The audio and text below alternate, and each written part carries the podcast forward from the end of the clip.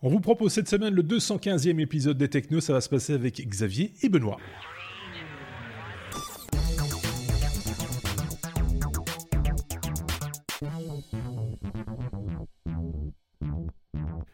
Déjà 215 épisodes euh, et hors série en pagaille. Merci de nous rejoindre une fois de plus pour euh, cette euh, nouvelle revue de presse à la sauce des technos avec ces deux gaillards, Xavier d'un côté, Benoît de l'autre, pour traiter ensemble de l'actualité technologique telle que eux l'ont vu. Évidemment, on va pas parler de tout, on va parler de beaucoup de choses, évidemment, mais pas de tout, on peut pas. C'est essentiellement la manière dont eux ont vu l'actualité technologique de la semaine. C'est de cela dont on parle toutes les semaines les épisodes des Technos. Il euh, n'y a pas de courrier des auditeurs cette semaine. Il y en a eu, certes, vous avez envoyé des messages, mais on y a répondu, je pense, d'une manière ou d'une autre. Je tenais juste à remercier Agri Breton, Jax Budzi, euh, Damien Vigneron, Jean Cid, Patrick Henry, Cédric ça, ainsi que Tourista, j'espère que ça va mieux, euh, pour leurs messages euh, divers et variés. Euh, comme quoi, on lit vos messages, comme vous pouvez le, constater. J'espère que mes petits camarades vont bien, ils ont le sourire, ils ont la pêche. Il y a encore 215, c'est aussi le nombre de marches que j'ai fait pour rétablir mon, c'est ça. mon voilà. Comme ça, vous rentrez un petit peu dans les coulisses des, des, technos. Notre ami Xavier a eu une petite panne d'internet et évidemment euh, son bureau euh, là d'où il nous parle est dans le grenier et euh, je pense que le modem doit être à la cave et donc ça fait à peu près quatre étages à, gravir dans un sens et puis à, descendre dans l'autre. Trois fois, il a été rebooté son, modem. Donc voilà, ça c'est ça c'est les techniciens, les informaticiens que voulez-vous, c'est les cordonniers les plus mal chaussés. Hein. On aurait pu tirer un câble jusqu'au grenier, mais non, c'est juste pas possible. C'est ça en fait l'idée. Euh, oui, mais là, je pense que c'était un. Oui, je pense que. Je suis pas certain que ce soit le, le CPL qui soit en cause. À mon avis, euh, c'est peut-être le fournisseur que je, je ne citerai pas. Non, on ne va pas le citer. D'abord, il nous paye pas assez cher, euh, vu qu'il nous paye pas du tout. Et puis, ce serait pas une très très bonne pub pour lui. Il faut, faut bien être très très clair. Mais bon, hein, c'est la RTT, quoi. Euh, on est euh, déjà dans notre ABCDR avec la lettre A, A comme Apple. Et là, c'est Benoît qui va nous parler de euh, Bitcode. De quoi s'agit-il? Il va falloir que tu, tu, tu, étayes un petit peu ce, tout, ce sujet dont, tu viens de nous parler tout de suite. Voilà, je vais essayer d'être clair. En fait, c'est, on, sait qu'Apple, il y a une rumeur qui dit qu'il pourrait basculer les processeurs des Mac vers des processeurs ARM, les, les, les processeurs, les puces A 10, 11, 12 qu'Apple développe pour ses, pour ses devices à iOS. Euh, et cette rumeur s'étaye un petit peu au fur et à mesure de découvertes à gauche, à droite. Il y en a une que, qui, moi, m'a un petit peu euh, tapé dans l'œil cette semaine. C'est une découverte de euh, Steve Tocton Smith, qui est un développeur qui, qui, en fait, s'est dit, tiens, mais dans le cas d'une transition, il va falloir qu'Apple fasse ce qu'il a fait toujours, parce que c'est pas la première fois qu'Apple fait des, transitions d'architecture importantes. Hein. au début, en 68000, ils sont passés en PowerPC, du PowerPC euh, aux, Intel, et donc là, peut-être un jour de l'Intel mmh. vers ARM, euh, sans compter le passage de macOS classique à macOS 10. Euh, et donc, ce qu'ils ont fait à chaque fois, c'est fournir une solution pour permettre d'exécuter des anciennes applications dans le nouveau système. Et il se fait que sur les, les iDevice, Apple a une solution pour ça qui s'appelle le bitcode. Et donc il s'est dit, tiens, est-ce que le bitcode, ça pourra aussi fonctionner entre un Mac et un, iPhone? Et il s'est rendu compte que oui. Alors c'est plutôt, euh, plutôt chouette parce que ça veut dire que peut-être qu'Apple pourra utiliser ce genre de techno pour préparer une transition vers les, vers les processeurs ARM. J'explique en deux mots ce que c'est que le bitcode? Oui, s'il te plaît. Ouais. Alors, c'est quoi? L'idée, c'est quand on écrit une application pour, euh, pour macOS, pour iOS ou pour d'autres systèmes d'exploitation d'ailleurs, euh, bah, on n'écrit pas dans le langage directement du processeur, dans le jeu d'instruction du processeur. On écrit dans un langage de programmation de l'objectif C ou du Swift. Le Swift, c'est le langage qu'Apple a développé spécialement. Euh, et puis, ça, ce langage, il est ensuite compilé vers le, vers le, jeu d'instruction que le processeur comprend. Et l'idée du, du bitcode, c'est dans cette compilation, le, le, programme passe par différentes étapes de transformation. C'est de garder une de ces étapes de transformation qui est plus le code source, mmh. mais qui est pas encore tout à fait le, langage du processeur cible. Et ce format un petit peu euh, intermédiaire, on peut l'inclure dans son exécutable iOS. Donc on peut fournir la version compilée euh, pour iPad à partir de telle version. Et à côté, mettre le bitcode.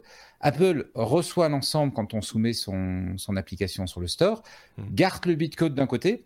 C'est pas ce qu'on envoie quand, euh, quand on installe l'application sur, sur son smartphone. Mais par contre, ça leur permet de recompiler pour des nouvelles générations de smartphones, pour tirer profit du fait que les nouveaux processeurs évoluent.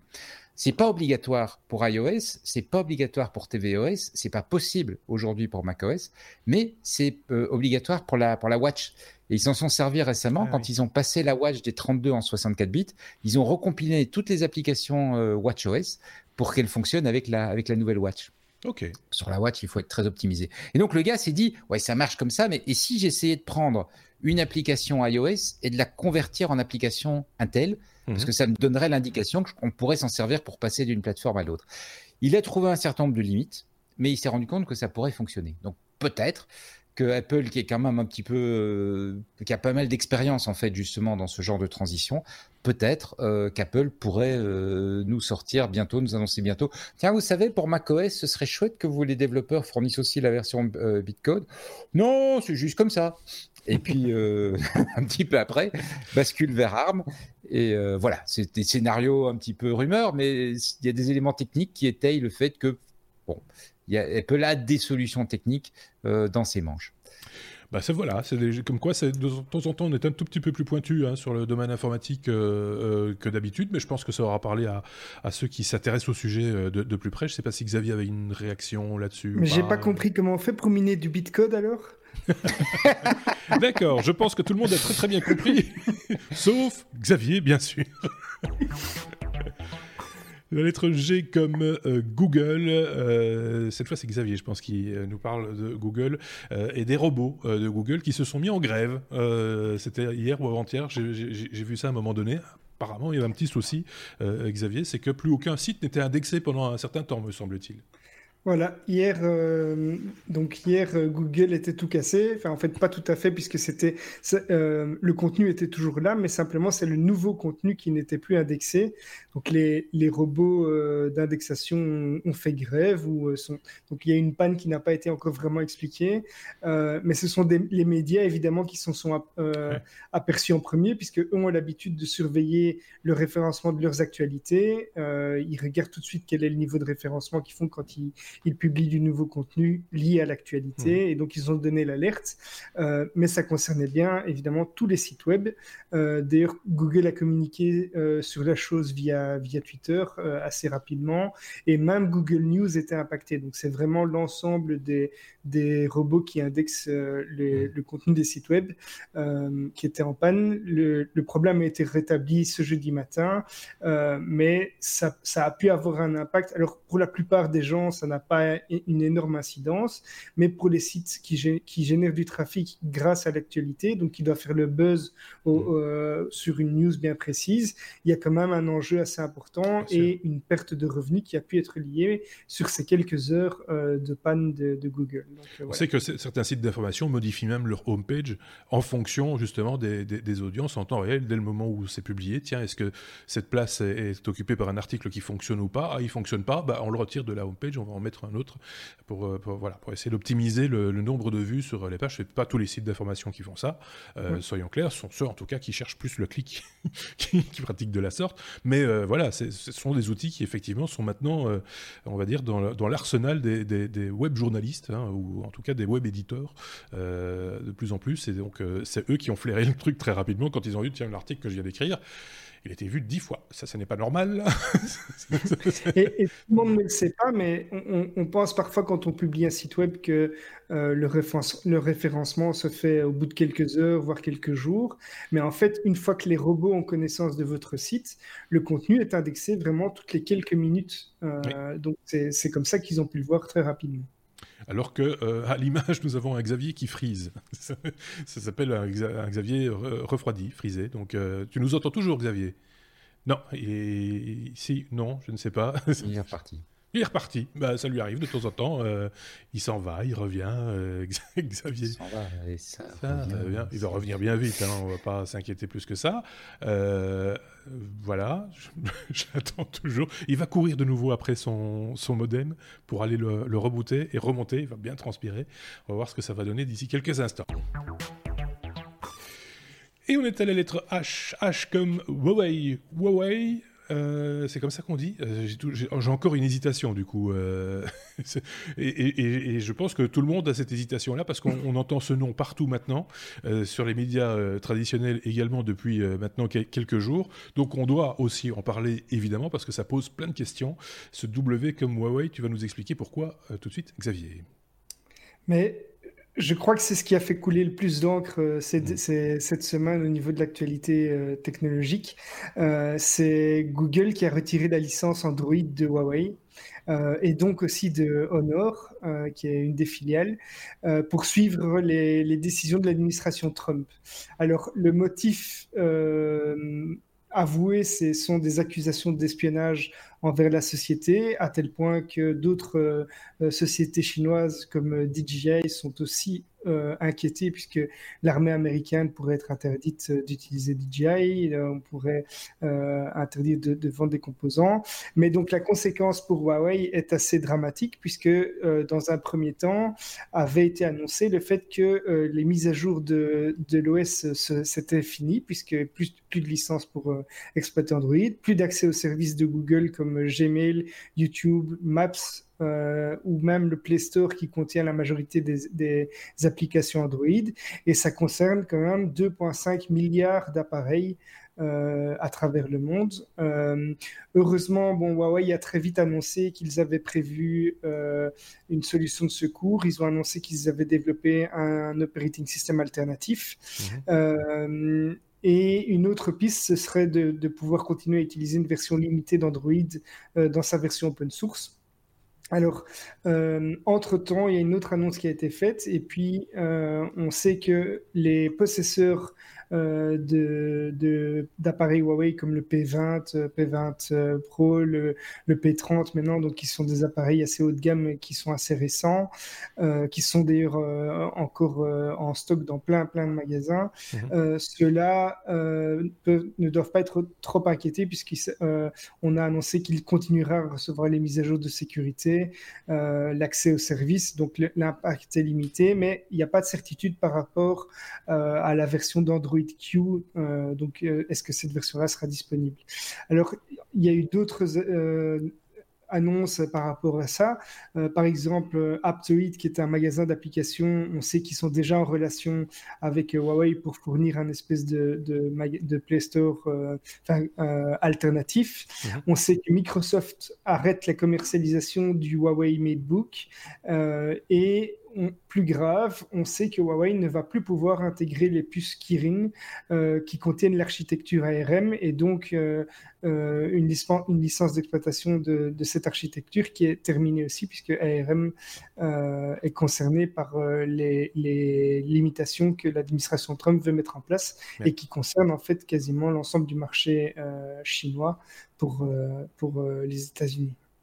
C'est énorme hein, comme, comme, affaire parce que euh, au, moment où on enregistre cet épisode, donc on est le jeudi soir, hein, comme d'habitude, de plus en plus tard parce que à force de rebooter le modem de Xavier leur passe, mais, mais pendant qu'on enregistre, on ne suit forcément pas l'actualité, mais encore juste avant de, de, passer en enregistrement, il y, avait, il y avait déjà eu des annonces supplémentaires. J'ai vu passer Panasonic couper ses liens également avec, euh, avec Huawei. J'ai vu que certaines entreprises belges, par exemple, euh, étaient mises au banc par, par effet de bord, on va dire, par rapport à, à leur position vis-à-vis de Huawei et vis-à-vis des États-Unis, que donc du coup eux aussi euh, rentraient dans cette fameuse liste noire parce que apparemment la, liste noire est à, on va dire, c'est une hiérarchie dans la liste noire, c'est-à-dire quand, on travaille avec quelqu'un qui est dans la liste noire, on est soi-même dans la liste noire apparemment, donc c'est pour ça que tout le monde se retire les, uns après les autres. C'est assez, euh, assez perturbant de se dire que euh, finalement ça tient pas dire à peu de choses, parce que voilà, il y a, des idées derrière, enfin, il se passe quelque chose quand même, mais que euh, sur décision d'un président d'un pays, pays spécifique, bah, une entreprise est, quelque part mise à mal parce que bah, un féodé a certains outils. Euh, donc ça, ça, pose la question, une fois de plus, de l'indépendance technologique d'un pays ou d'une entreprise par rapport à des pays, et avec des produits qui, quelque part, si je dis pas de bêtises, hein, sont quand même dans des situations un petit peu de monopole, euh, quand on réfléchit bien, même s'ils n'ont pas été condamnés pour ça, mais quand on travaille avec euh, Google, ben, on est un féodé aux outils euh, et, au fait que Google est américain, etc. etc. Je ne sais pas ce qu'en pense Benoît, s'il y a un, petit développement à faire autour de ça, mais, euh, voilà, ça, pose des questions quand même.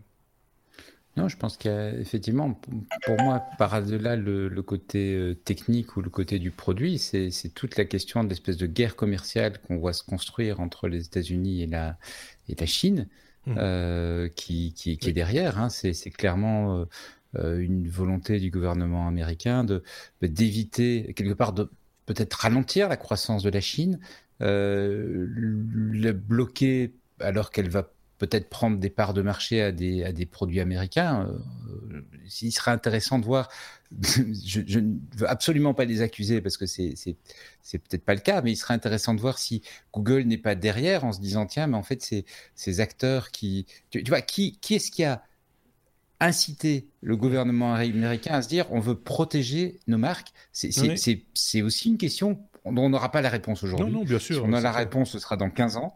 Mais, mais euh, c'est une question qui, qui, qui, est aussi intéressante derrière. Donc, il y a, y a, plein de choses derrière l'actualité du, les choses qui ne sont pas du tout technologiques aussi. Hein. Il, y a, effectivement, on le, sent on le sait aussi, des tensions commerciales et économiques entre les États-Unis et la Chine. Il y a eu des, taxes douanières qui ont été augmentées sur différents types de produits d'un côté. Euh, est-ce que ce serait une réponse euh, euh, aux, menaces chinoises de faire de même du, leur, etc. On peut se poser aussi ces questions-là parce que finalement, c'est plus de la diplomatie quelque part que de la technologie hein, aussi. Il faut, faut, faut, le reconnaître. Donc voilà, finalement, c'est le client, l'utilisateur final qui qui, payent le prix de, de, ça, parce que euh, quand on voit par exemple, je, lisais encore là tantôt, euh, en Grande-Bretagne, les, opérateurs euh, qui ont dans leur catalogue et vendent ou proposent à leurs clients des appareils avec abonnement compris, machin, etc., ils ont retiré du catalogue les produits Huawei, par exemple. Donc c'est un marché déjà qui est, qui est, fermé pour eux, quoi qu'ils fassent derrière. C'est, donc voilà, ça peut être un désastre économique. Et ça va plus loin, parce que la question de la Grande-Bretagne, en fait, c'était un, un, point qui était euh, pas mal, euh, qui a fait pas mal couler d'encre euh, outre-Manche il, il, y a une semaine ou deux. Le, gouvernement en train de basculer de Theresa May avait autorisé la, aux opérateurs de télécom d'acheter des solutions 5G en Chine, et donc chez, chez Huawei notamment. Euh, et le, gouvernement américain a vraiment fait des pieds et des mains pour les inciter à ne pas mettre ces équipements dans le réseau parce qu'ils les estiment dangereux, des, portes ouvertes pour l'espionnage et, tout le reste. Euh, et évidemment, et, c'est là où toute la dimension diplomatique est intéressante, c'est qu'on sait que la, Grande-Bretagne quittant l'Europe peut-être à, Halloween ou peut-être plus tard, peut-être avant, euh, cherche justement à, établir de bonnes relations commerciales avec la Chine. Et donc, elle, est dans la situation où elle est à la fois et c'est en essayant de maintenir son, son, rapport euh, amical avec la Grande avec les États-Unis, mais en même temps en train d'essayer de construire un rapport fort avec la Chine, mm. donc acheter du matériel chinois parce que c'est comme ça qu'on se fait des amis. Et voilà, on, sent qu'il y a une dimension politique derrière euh, derrière les terminaux parce que c'est pas que les terminaux, mais c'est aussi le matériau d'équipement. En fait, les, les, les Chinois de Huawei sont ont visiblement développé un savoir-faire technique sur la 5G qui fait peur euh, aux, Américains. Oui, donc euh, voilà, c'est une piste possible. Juste euh, pour conclure, là on est dans une période de 90 jours, d'après ce que j'ai compris, où ils ont encore accès aux mises à jour chez Google, etc. Enfin, une espèce de, de, de période de probation, entre guillemets, pendant laquelle ils vont pouvoir encore continuer à à proposer à leurs clients les mises à jour Android et des choses comme ça.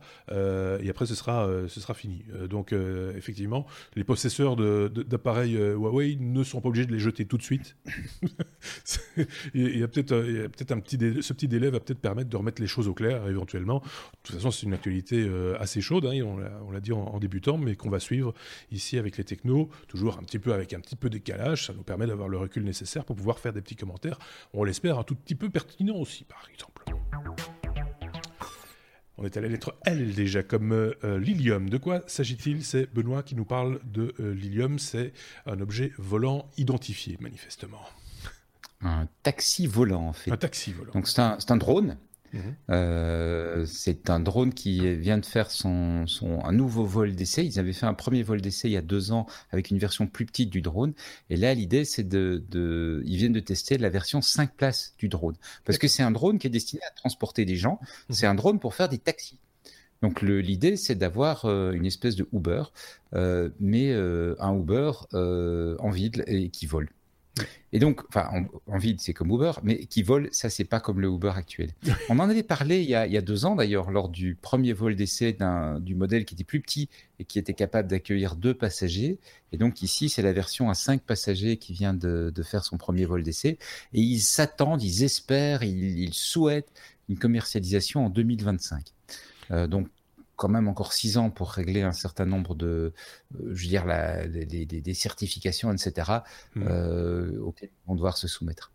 C'est très spécial hein, comme appareil. Euh, je tiens à signaler pour ceux qui nous écoutent, hein, qui n'ont pas l'image, on a déjà vu quelques, quelques images, c'est très particulier. Imaginez un avion donc avec des ailes et avec un bec de canard, hein, comme on dit, avec des, petits ailerons à l'avant, mais dans les ailes se trouve toute une série de petits ventilateurs. J'ai envie d'appeler ça comme ça, parce qu'on ne peut pas parler d'hélice ou de réacteur. C'est vraiment comme, comme sur un drone euh, euh, habituel, mais sauf que c'est horizontalement placé dans les ailes, et donc ces ailes s'orientent, peuvent s'incliner dans un sens ou dans l'autre. Les ailes ne s'inclinent pas. Ah, je pensais. Je pensais vu ça. Non, les ailes ne s'inclinent pas. Le, courant de la soufflerie s'incline.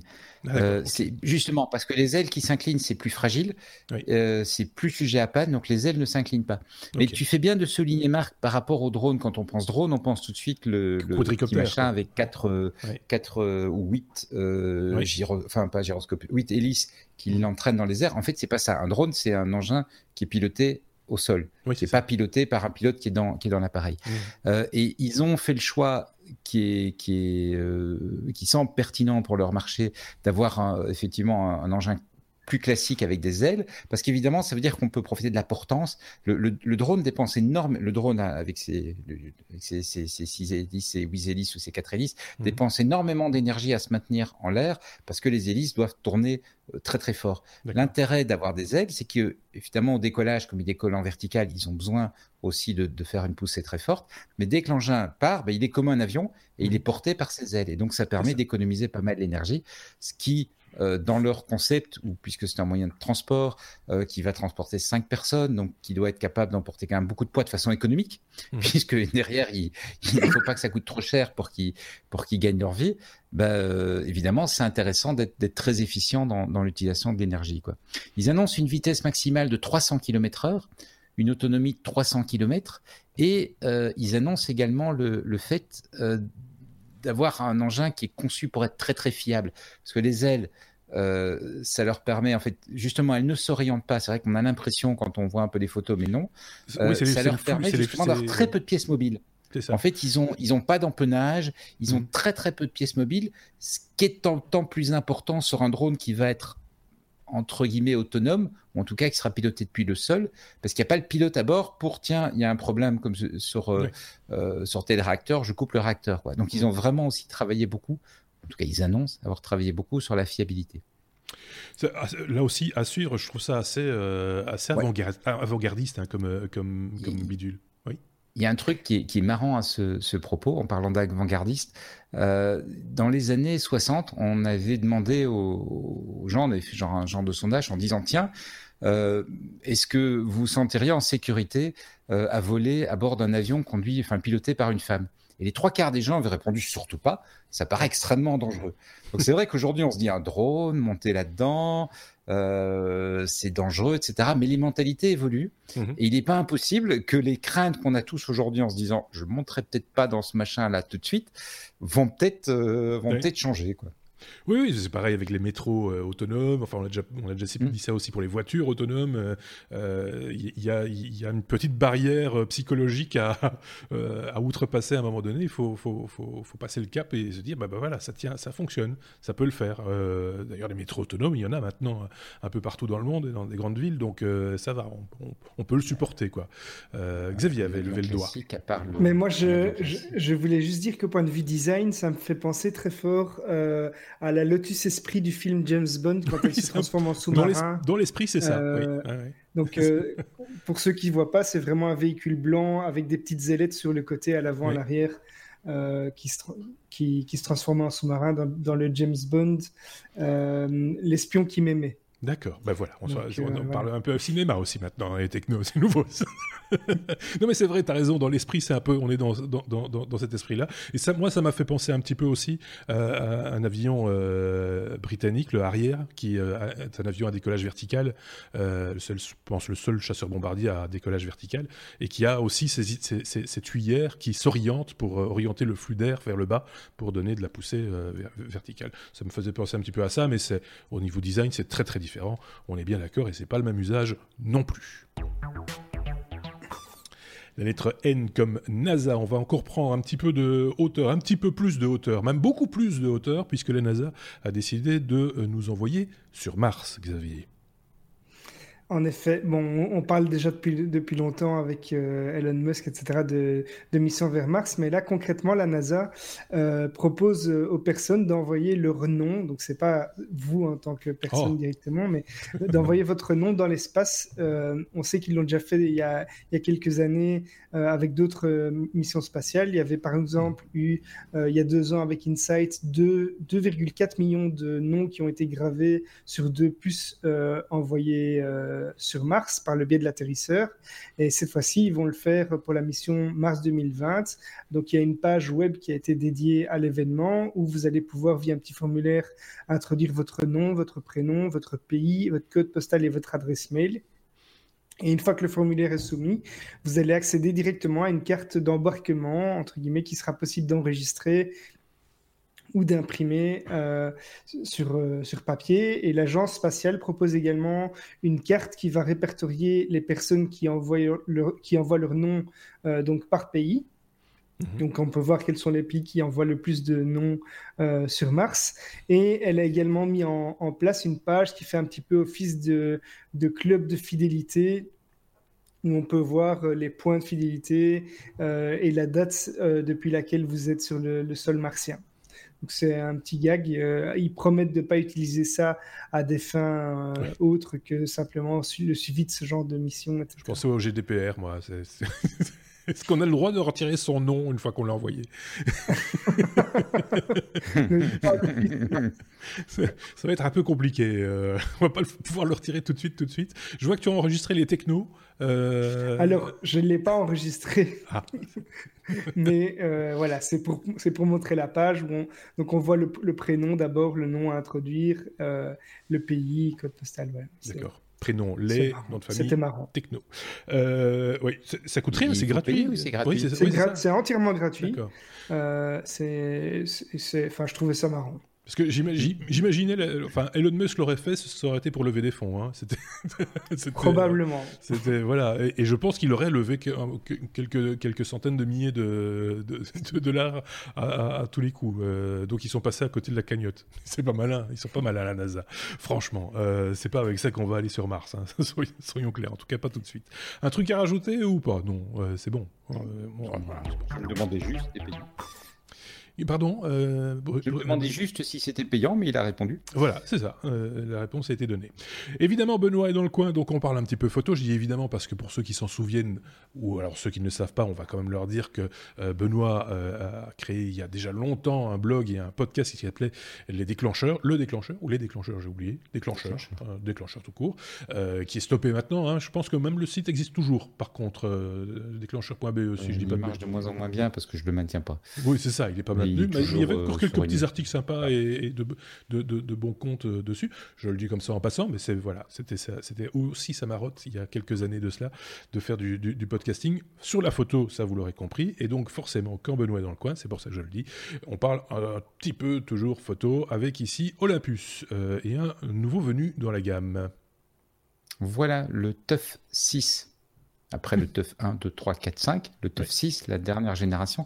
Alors c'est un pareil que je trouve intéressant à mentionner alors qu'on arrive euh, en période de vacances, parce que c'est, je pense que c'est d'une part, euh, quand, on, quand on part en vacances, le plus pratique, c'est souvent d'avoir son, son, son, téléphone avec soi et de faire les photos avec le téléphone. Mmh euh, mais c'est vrai que parfois on se dit, oui, mais mon téléphone, dans certains lieux de vacances, je vais l'avoir avec moi, mais est-ce que je vais vraiment avoir envie de le sortir pour faire des photos? Est-ce que je risque pas de l'abîmer? Et puis, si on veut faire des photos sous eau, par exemple, si on, hein, tu vois, si, on part avec une belle mer, etc., quand si je veux faire des photos, là, ça le fait moins bien. parce que c'est vrai que les téléphones sont, sont plus en plus euh, étanches, mais enfin, on, hésite quand même à mettre son, son, plus ils sont chers, plus on, hésite. Quoi, plus ils sont chers, plus on hésite. Alors, la petite GoPro aussi encore, ça va aller, mais là, on fait quand même attention. Exactement. Donc le, le, truc, c'est que l'intérêt de, la gamme TUF, c'est un petit peu la version photo de la GoPro, c'est ce que j'allais dire, donc on est exactement sur la même idée. Euh, c'est un appareil photo mais euh, conçu pour être résistant, conçu pour qu'on puisse l'emmener, conçu pour qu'il puisse prendre des coups. Et donc, littéralement, prendre des coups. Donc, il peut tomber, il se casse pas. Bon, pas de 50 mètres non plus, mais il peut tomber quand même de, je crois, 1 mètre 50, 2 mètres, il casse pas. Euh, il peut aller sous eau, il, résiste. Il y a même des accessoires complémentaires si on veut descendre plus loin. Donc, il y a des protections de lentilles, etc., qui permettent de l'emmener vraiment en plongée. Mmh. Euh, et, il a le, également toute une, toute une logique de, positionnement. Donc, il y a un GPS, il y a une boussole, il y a toute une série de choses comme ça pour si on se perd, mais surtout pour euh, pouvoir géolocaliser ses photos. Donc, je trouve que bah, si on se dit, tiens, je prendrais bien un, appareil photo en vacances, quelque part, ça va être un complément du smartphone où ça, doit permettre de faire des choses qu'on ne va pas faire avec son smartphone. Et là, si on cherche un appareil raisonnable en prix, euh, parce que c'est pas non plus un réflexe à, 2000 euros, euh, mais avec lequel on pourra faire autre chose, je pense que c'est un, un, un, appareil photo qui peut être intéressant. Donc c'est le TUF 6, euh, ça coûte 499 euros. Le capteur est pas colossal, c'est 12 millions de pixels, mais ça permet de faire des photos, y compris mhm. des grands tirages, euh, des, petits posters, etc., d'une bonne qualité. Ce qu'ils ont amélioré par rapport à la génération précédente, c'est qu'ils ont mis un écran avec une beaucoup plus grande définition. Donc on, voit mieux ce qu'on va photographier avant de le photographier. Mhm. Quand on veut revoir ces photos, on les voit mieux. Et puis ils ont également travaillé sur le, comme je le disais, euh, toute une série d'accessoires de plongée. Donc euh, l'appareil lui-même résiste à l'eau.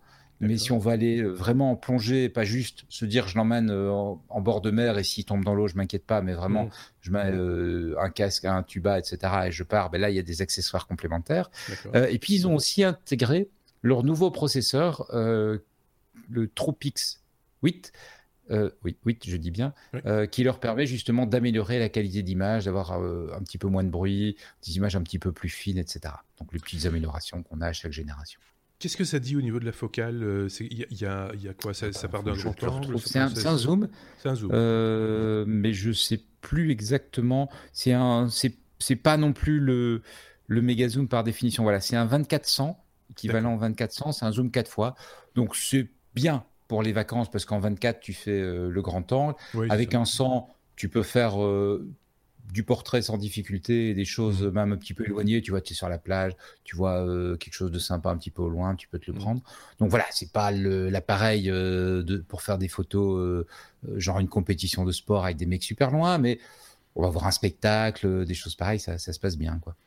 Oui, il a l'air robuste, on peut avoir confiance. Euh, c'était, il me semble, je ne sais plus quelle marque c'était, qui avait fait des caméscopes, un peu aussi dans cet esprit, pas aventurier, mais euh, le, truc qu'on pouvoir, les, gamins vont pouvoir jouer avec sans que, sans qu'on s'inquiète, tu vois. Je pense que c'était JVC, j'ai peur de dire une bêtise, euh, où ils ont une gamme de petits caméscopes qui fonctionnent plutôt pas mal, mais on n'a pas peur quand on est sur une terrasse à la plage que le gamin prenne le caméscope et aille un peu mmh. jouer avec et, tourner, enfin faire quelques images avec ses frères et voilà, c'est, je pense que c'est une bonne cible, euh, hmm. très honnêtement, euh, par, rapport au marché de la photo, de la vidéo de manière euh, générale. Ça fait de la vidéo, ça, par contre Je sais pas si tu Oui, ça fait de la vidéo, mais c'est pas. c'est pas, ah, si, la 4K. Mais bon, c'est pas voilà, ça, permet effectivement, ça t'évite d'avoir amené une GoPro à côté. c'est ça, voilà. Euh, maintenant, c'est pas non plus une caméra avec micro, etc. Quoi, c'est, c'est, euh, sympa. Je, j'ai une expérience où je, bah, je pars à vélo, euh, je fais du, tu vois, du, pas du hors piste, mais du mountain bike ou un truc pareil, ben voilà, tu peux l'emmener, tu, te poses pas de questions. Bah, je pense qu'il y a un marché pour les, pour les gens qui n'ont pas hmm. envie de se prendre la tête, qui ont pas envie de casser euh, son appareil chaque fois qu'ils sont de sortie et qui parce que et, puis qui n'ont pas besoin d'un appareil euh, très coûteux non plus euh, et très fragile donc je trouve ça plutôt pas mal pour quelqu'un comme Xavier un aventureux comme lui mais sinon, mon fils, il a, il a le, le, VTech Action Cam, qui est une super petite, ah, super petit appareil photo qui fait aussi caméra, que tu peux fixer également comme une caméra d'action et qui fait des superbes photos en 640 x 480 pixels. 640 Ça, c'est pas mal. Oui, ça doit être top.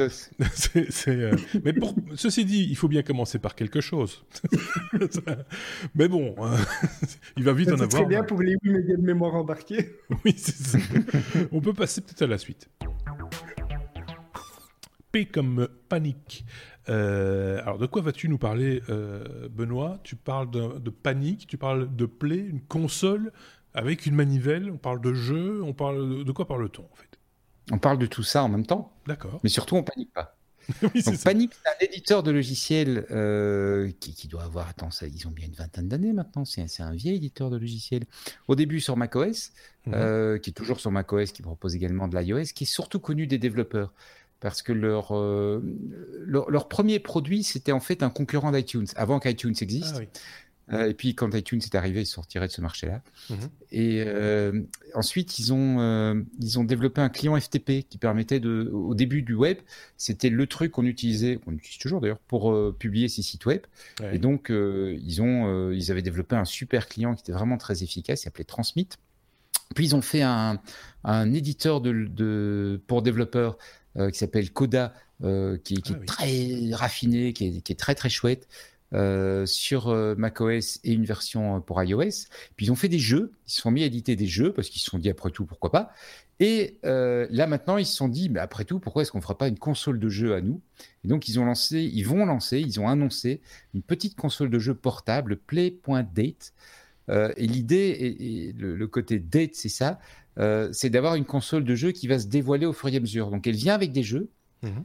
mais quand tu l'allumes elle a un jeu. Et puis la semaine suivante, elle a un autre jeu. Puis la semaine après, elle a encore un autre jeu. Et donc l'idée, c'est que tu vas avoir envie, si tu veux, de, tu vas attendre avec impatience le jour de la semaine où ta console te libère ton nouveau jeu pour voir quel est le nouveau jeu. Un côté addictif. Voilà, donc c'est. Pardon? Il y a un côté addictif. Euh, il y a un côté addictif, il y a un côté attente. Euh, et alors, ce qu'ils ont fait aussi, donc l'idée, c'est pas de faire une console haut de gamme euh, avec un visiblement, c'est pas un processeur d'enfer, un écran d'enfer, etc. L'écran est noir et blanc, mmh. euh, mais un, truc qui soit raisonnable en prix. Et, une autre manière de se différencier, parce qu'ils sont un peu marrants chez Panic, ils ont mis une petite manivelle sur le côté. Et, elle sert à quoi la manivelle? Non, elle fait pas de l'électricité. C'est pas pour ça. C'est pas pour quand tu es en panne. C'est un contrôle pour le jeu. Donc il y a apparemment des jeux qui se jouent avec la manivelle en fonction de comment tu tournes. Bah oui, c'est ça. tous les jeux, c'est toujours des, manettes avec, avec des étoiles, avec des boutons en étoile, machin, etc. Pour une fois, il y a autre chose que, que ces, ces année boutons. Il y a une manivelle en plus, quoi, en gros. Voilà. Il y a les boutons, mais il y a en plus une manivelle. Ouais, ouais. Euh, Xavier, on n'a pas entendu ce que tu disais juste avant. Donc ça m'étonnerait pas qu'il fasse un jeu de pêche. De pêche. Ah. Ouais. Ah oui, avec la ah manivelle. Ah, oui, oui, oui. mouliner pour, euh, pour, euh, pour, remonter un poisson. Oui, pourquoi pas, effectivement. Mmh, mmh, mmh. Ou démarrer une voiture.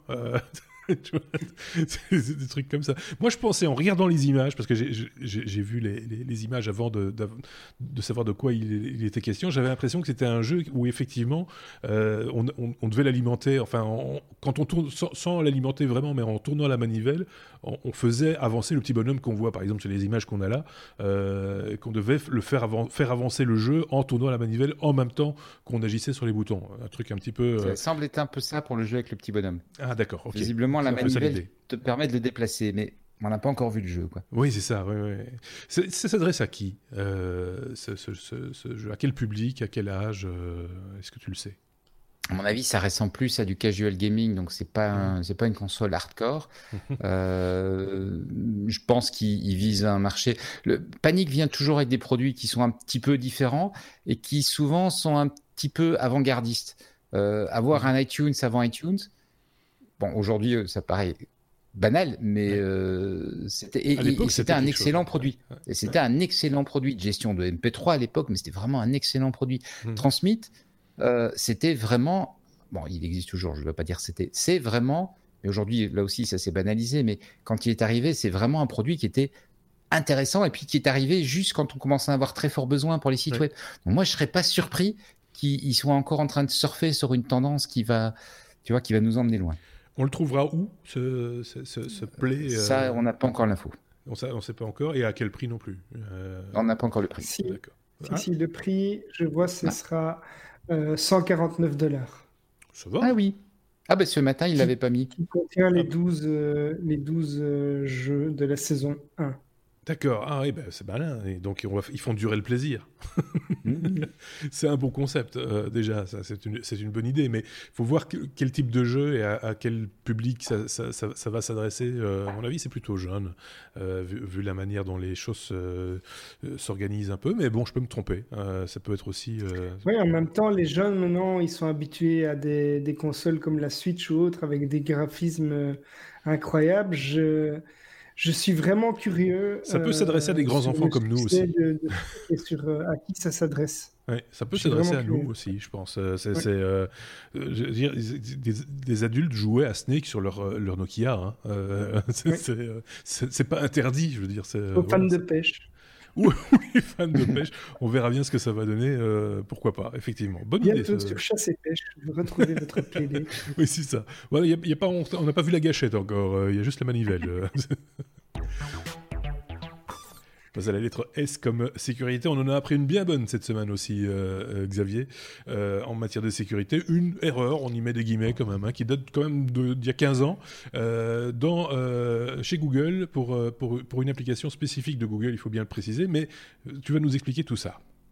Alors, juste pour rappel, il y a quelques semaines, Facebook euh, avait reconnu avoir exposé des mots de passe de 200 millions d'utilisateurs qui étaient visibles en, clair sur euh, des serveurs internes. Alors, ils avaient, ils avaient euh, promis que, apparemment, donc ils avaient promis que apparemment personne n'avait utilisé ces mots de passe en clair pour les utiliser de manière malveillante. Mmh. ici, c'est Google qui explique dans un billet de son blog que des mots de passe ont été stockés en clair sur ces serveurs depuis 2005. Donc 2005, pas 2015.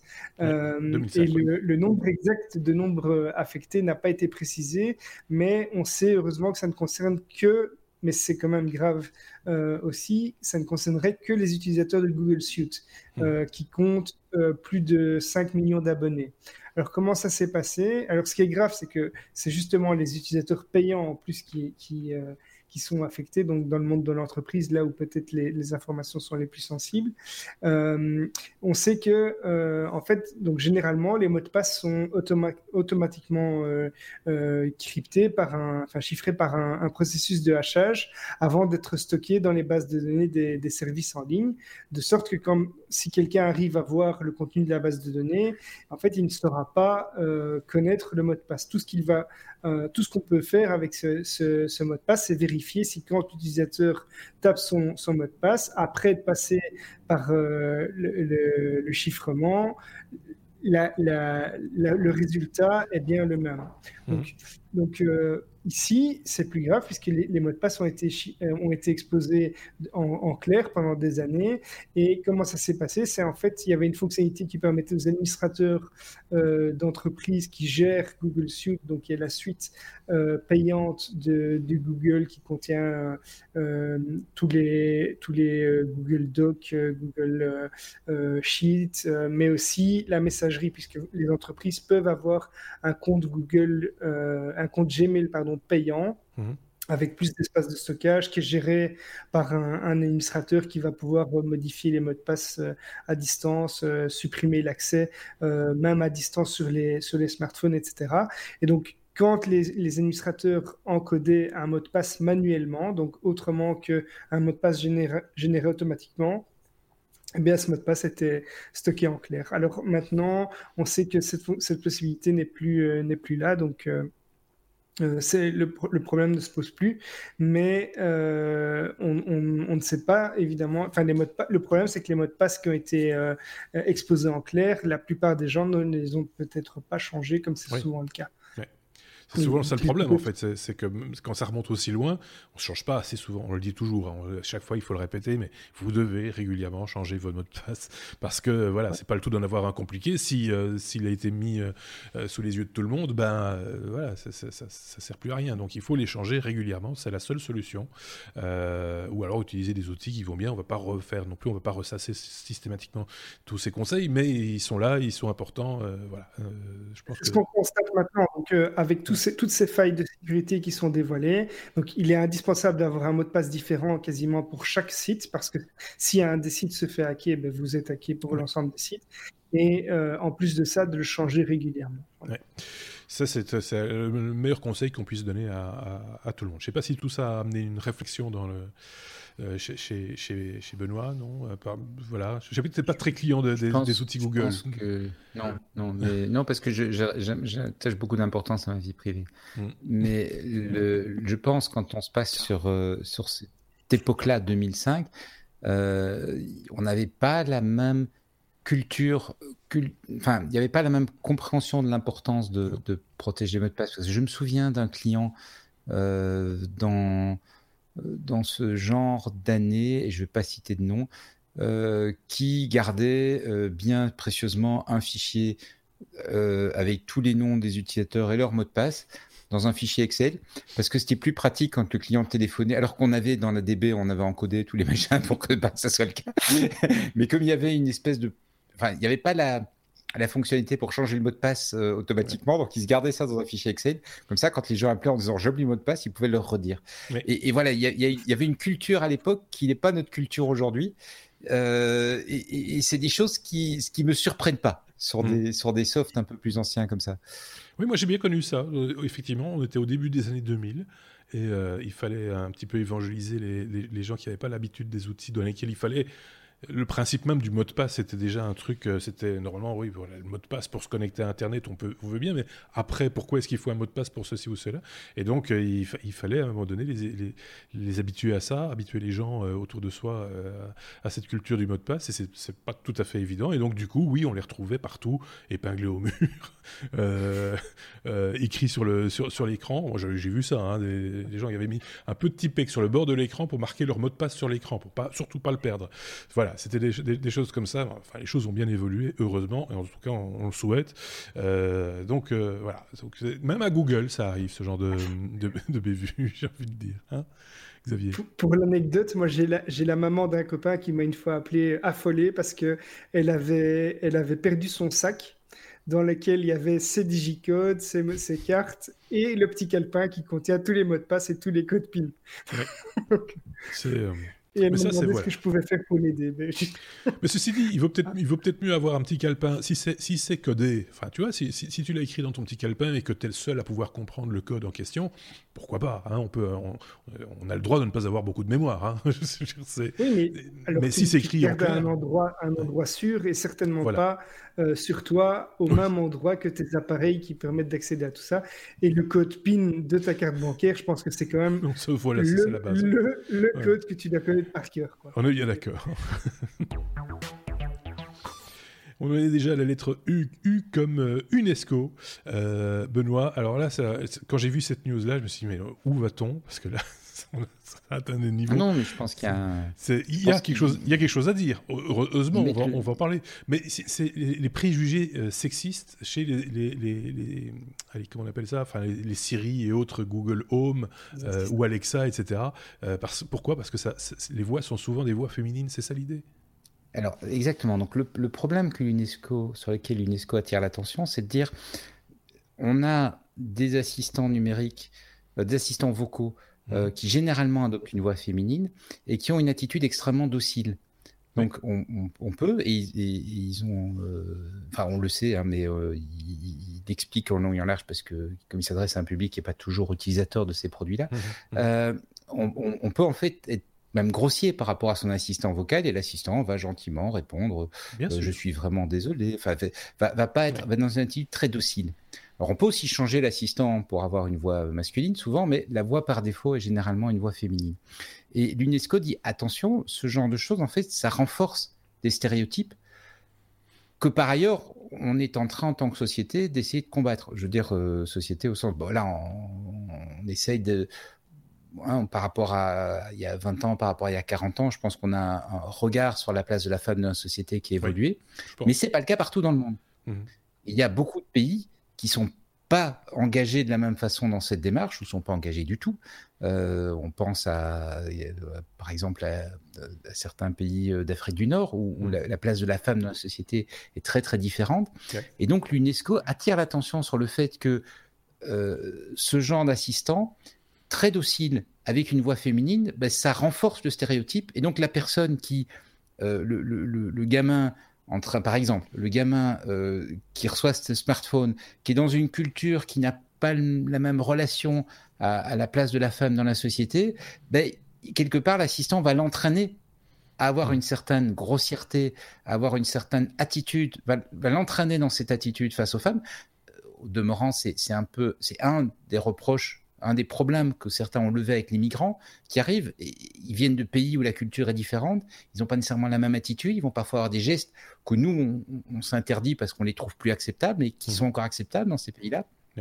Donc l'UNESCO dit attention, il y a un risque. Et, il note quelque chose d'intéressant derrière, une des pistes qu'ils explorent pour le fait qu'on arrive à ce genre de situation euh, très très très typée, peut-être une certaine manque de sensibilité des développeurs de, des, produits, c'est de dire quand on regarde la répartition des informaticiens euh, et la répartition des chercheurs en intelligence artificielle, on n'est absolument pas sur des, sur des répartitions de population qui reflètent la population. On a 6-15% d'informaticiens, euh, alors que normalement dans la population, il y a à peu près 6-15% euh, d'informaticiennes, pardon, alors que dans la population, on a normalement 50, à peu près 50% de femmes euh, dans, dans, une population générale. Et c'est le même situation qu'on a eu, il y a, qu'on a noté il y a, il y a 2-3 ans par rapport au, au, type de peau. On s'était rendu compte que les logiciels de reconnaissance faciale avaient beaucoup de mal à reconnaître certains types de peau plus foncés. Même raison au demeurant, parce que la plupart des chercheurs étaient plutôt euh, des, avaient plutôt un teint de peau euh, blanc et, très clair, et donc ne testaient pas leurs algorithmes avec d'autres d'autres types de, mmh. de, personnes. Euh, et donc voilà, on, voit en fait que derrière nos, gadgets, ben c'est vrai que des réalités dans la répartition des, des, des, des, des gens entraînent peut-être l'accompagnement, le, renforcement de stéréotypes. Mmh. Et, contrairement à toi, Marc, je trouve que c'est pas nécessairement un truc à, dont il faut, ah faut prendre à la légère. Ce que, ce que je veux dire, c'est que la news, de premier abord, quand je, l'ai aperçue, euh, j'ai vu, j'ai vu le titre en, passant, je me dis mais où est-ce qu'on va? C'était juste une question comme ça en l'air. Je, ne préjugeais pas du contenu de l'article ou de ou, quoi que ce soit, mais c'était c'est quoi cette histoire? Et puis après, effectivement, et c'est à ça aussi que sert ce type d'article et, ce genre de réflexion, c'est d'amener de l'amener justement la réflexion et de pouvoir se, et sans lire l'article, je me suis dit à un moment donné, très honnêtement, en, revenant du boulot, je me suis dit mais c'est vrai que finalement cette espèce de service, tu vois, tu, tu demandes quelque chose à quelqu'un, et c'est forcément une femme qui te répond il y avait il y a déjà quelque chose là derrière mmh. de euh, voilà c'est quelqu'un qui est aux ordres quoi euh, et, et, donc forcément c'est une voix féminine. Et rien que ça déjà ben voilà c'est euh, donc sur la démarche franchement ça ne me fait pas c'est pas je, souris mais je ne suis pas hilar et, je ne trouve pas ça ridicule du tout. C'est juste que c'est effectivement sur le, le premier postulat tu t'interroges et tu te dis tiens c'est quoi cette histoire? Ça va où? Ça mmh. qu'est-ce que c'est que ça de nouveau? Et puis voilà et effectivement quand on creuse un peu la question, euh, bah, on arrive à, la conclusion que tu, tu donnais à, l'instant, euh, Benoît. Euh, Xavier voulait rajouter un truc. Non, mais j'avais parlé il y a quelque temps d'un d'un test, en tout cas d'un un, travail qu'ils essayaient de faire pour faire une voix vraiment unisexe entre guillemets, une voix qui, peut androgyne, qui, peut ressembler autant voilà autant à un homme qu'à une femme. Euh, et c'était justement destiné à des assistants euh, vocaux. Donc c'est la mm. preuve quand même qu'ils sont conscients de ça et qu'ils essayent d'y remédier d'une certaine manière. Oui, je, et, je, et je, c'est vrai que c'est, moi j'ai même pas réfléchi, j'ai un, assistant à Google Home, j'ai pas réfléchi à changer la voix, euh, franchement. Euh, je me suis même pas posé la question en fait, c'est comme ça. Et c'est, vrai que ce genre de réflexion, ça, pose le débat, au moins ça se mérite là. Et, euh, voilà, on peut aller un, step plus loin, on peut avancer un petit peu là-dessus. C'est voilà, c'est des choses comme ça, des, des actus comme ça, que nos, nos camarades sortent régulièrement de leur manche dans les technos et qu'on n'entend pas parler dans tous les podcasts nécessairement. Euh, voilà, c'est pour ça aussi qu'on aime bien les retrouver, ces petits gars-là. Bah, je dis petits, ils sont pas si petits que ça. Hein. C'est parce que là, vous les voyez comme ça dans l'écran, mais normalement, ils ont une taille normale, quoi. C'est comme voilà. Enfin bref. Euh, on est déjà à la lettre W comme le oui mais non qui revient de temps en temps en fin d'épisode. Oui mais non, c'est l'actualité un petit peu improbable hein, euh, que certains de nos chroniqueurs découvrent euh, sur sur la toile. la Chine invente la sonnerie de la honte. De quoi s'agit-il? C'est Alors là, c'est plus un coup de gueule que. Oui, je pense aussi. Qu'une news marrante ou loufoque, mmh. comme on a parfois l'habitude l'habitude de faire dans, dans cette lettre-ci.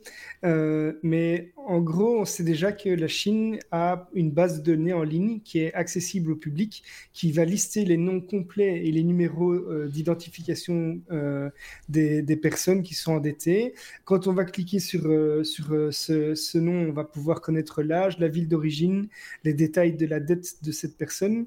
ils ont mis une autre méthode en place qui est une application qui a été développée pour prévenir les habitants si une personne endettée habite près de chez eux. Euh, et cette fois-ci, ils ont fait euh, une étape encore un petit peu plus loin, je trouve, puisque euh, quand vous allez appeler une personne au téléphone, eh bien, si cette personne est sur une, une, sorte de blacklist, en fait, la personne va recevoir, donc l'appelant va recevoir un message qui va lui dire que euh, la personne euh, qu'on appelle euh, est sur une liste noire, qui a, été mise sur une liste noire par le tribunal du comté de, de Guanyun pour ne pas avoir remboursé ses dettes. Et il est pris d'exhorter de, la personne à remplir ses obligations légales. Donc ça, c'est le message que les personnes vont entendre. C'est toujours très sympathique euh, quand euh, on, a, on, est, on est dans le milieu des affaires ou qu'on a des amis. Ben voilà, tout le monde saura que vous ne payez pas vos dettes. C'est vraiment euh, quelque chose d'abject, je trouve, comme, comme méthode. et, et c'est vraiment, voilà, ça, ça, va concerner tous les, tous les numéros des, des, de téléphone des mauvais payeurs. et il y a seulement, le tribunal ou bien l'opérateur de télécom qui va pouvoir supprimer ce message lorsque le, le, mauvais payeur aura, finalement remboursé l'intégralité de sa dette. Donc c'est voilà, c'est digne de nouveau d'un épisode de Black Mirror. C'est quelque chose de vraiment euh, insupportable, je trouve. Une espèce d'accentuation de la pression sociale par les moyens technologiques. Euh, enfin, c'est juste insupportable en fait euh, quand on réfléchit deux secondes à l'idée même. C'est voilà, ça, mais ça va dans le sens de tout ce qu'on sort régulièrement. Alors il y a certainement plein de belles choses à dire sur la Chine, hein, soyons clairs.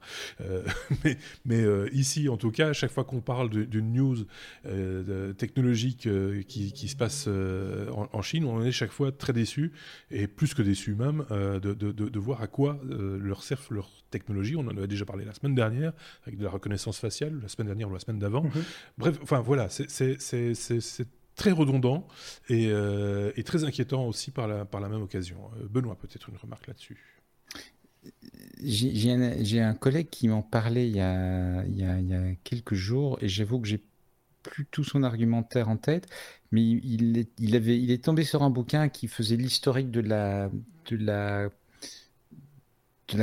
construction du système juridique chinois et, qui montrait à quel point c'est très différent de chez nous. Et donc, il y, a visiblement une, une perception de comment comment on rend la justice, enfin oui, on le voit, par exemple, comment on rend la justice qui est très très différente de nos valeurs. Et pour avoir beaucoup bossé dans des milieux internationaux, je suis un peu prudent, tout, en, tout en trouvant que ce serait complètement inacceptable chez nous. Euh, je suis un peu prudent d'aller dire prenons notre regard et, et on de l'imposer à tout le monde, le colonialisme, c'est un peu fini. Quoi. Donc, je suis comme vous choqué à l'idée qu'on le fasse. Et je, je, trouverais absolument choquant de, de téléphoner à quelqu'un et d'entendre ça. Mais je peux accepter qu'il y ait d'autres valeurs dans d'autres dans sociétés. Oui, mais on n'est pas sur le. Je, te donne la parole dans, une seconde, Xavier. On n'est pas sur le constat du ah ces gens mangent des chiens, des, des petits chiots, des machins, enfin un truc comme ça. C'est vraiment c'est des libertés individuelles fondamentales. Oui, mais c'est une autre conception que de la relation de l'individu à la société. En parlant de ça, justement, il faut savoir que, et pour moi c'est plutôt un facteur aggravant, le, dans enfin, en Chine et dans d'autres pays asiatiques, l'honneur des personnes est vraiment quelque chose qui, est, qui a une place très importante, beaucoup plus que euh, dans, dans, certains pays, euh, euh, dans, enfin, dans, nos contrées. Et, et donc là, on, on porte on porte vraiment atteinte à leur, à leur honneur. Et, et ça m'étonnerait pas du tout que euh, ça génère des suicides ou des, des, ça met en péril vraiment des, la portée de en plus oui par rapport à, la santé financière de certaines personnes. C'est ça, oui, oui. Déjà, nous, on le ressentirait mal. C'est ça que tu veux dire. Je... Chez eux, la portée est encore plus importante que ah, ça. L'honneur, c'est vraiment quelque chose de, primordial chez eux. Oui, de nouveau, enfin, je, suis un peu entre les deux. D'ailleurs, je suis physiquement entre les deux. je suis à la fois d'accord avec, avec Benoît qu'on ne peut pas juger avec nos, nos, filtres à nous, nos, nos visions à nous. Et puis de l'autre côté, il y a quelque part aussi une violence euh, intrinsèque à la, à la méthode qui, qui, qui, est juste, en tout cas de, notre point de vue, et je pense de la personne qui est endettée en Chine aussi, euh, totalement insupportable. Quoi. Donc euh, voilà, c'est de nouveau, enfin voilà, c'est vrai qu'on on devrait, je, je, retiens aussi, mais parce que Benoît est un de nos grands sages c'est d'essayer de, de, de, peut-être y réfléchir différemment et avec un autre regard. Ça, je le retiens aussi. Mais là où Benoît a tout à fait raison, c'est que la, la, manière de penser, l'éducation, euh, les mentalités sont totalement différentes. Moi-même, dans mon vécu, euh, avec mon, mon, père qui est asiatique, ma mère qui est belge, il y a, y a des, des, personnes qui comprenaient pas parfois des, des, certaines choses dans, dans l'éducation ou autre. Et je dis, mais ça s'explique pas, c'est pas quelque chose qui s'explique. Tu, tu, c'est comme ça, c'est tout. Pour moi, c'est naturel, euh, pour toi pas, et, et, c'est du vécu. Voilà, donc je, je, comprends ce point de vue-là, mais ça, personnellement, ça me choque quand même très fort. Ok, bon, bah écoutez, euh, je pense qu'on a, on a fait le tour de cette question. C'est un, euh, oui mais non, un peu, un peu spécial cette fois-ci, mais ce sont des choses qui arrivent et ça fait partie de l'actualité euh, telle que nous avons envie de la traiter également dans les technos chaque semaine. Si vous avez apprécié cet épisode, n'hésitez pas à le faire savoir, soit par des commentaires, soit par exemple sur YouTube avec des pouces vers le haut, en vous abonnant à la chaîne également, pourquoi pas. sur les plateformes de podcast traditionnelles, il y a les petites étoiles, il y a toujours moyen de créer une petite notation. tout ça, ça porte un podcast vers le haut et euh, ça nous permet de mieux nous faire connaître et donc d'avoir plus d'auditeurs et donc si on est plus nombreux, eh ben, on peut avoir de chouettes conversations aussi dans les commentaires, que ce soit sur notre blog lestechno.be ou comme je le disais sur notre chaîne YouTube. Je vais remercier Xavier euh, et euh, son modem a, finalement tenu. Hein, il a tenu 51 minutes son modem, déjà c'est bien. Après, maintenant, il va tomber en panne euh, définitivement. Non, mais c'est bien. Google Fit me dit que j'ai fait ma dose d'exercice pour aujourd'hui. voilà, en plus, c'est une bonne chose également. Merci beaucoup euh, à Benoît également. On se retrouvera euh, très prochainement. Genre, je sais pas très bien, très bien quand, parce que je l'avais remarqué, on était déjà au mois dans le fin mai. la saison se termine petit à petit et on est déjà en train de réfléchir à ce qu'on va vous proposer pour l'été. Donc voilà, sachez-le, on ne va pas vous abandonner pendant les vacances. C'est important de le signaler au passage. Merci à vous de nous avoir écoutés, merci à vous deux et à très bientôt. Salut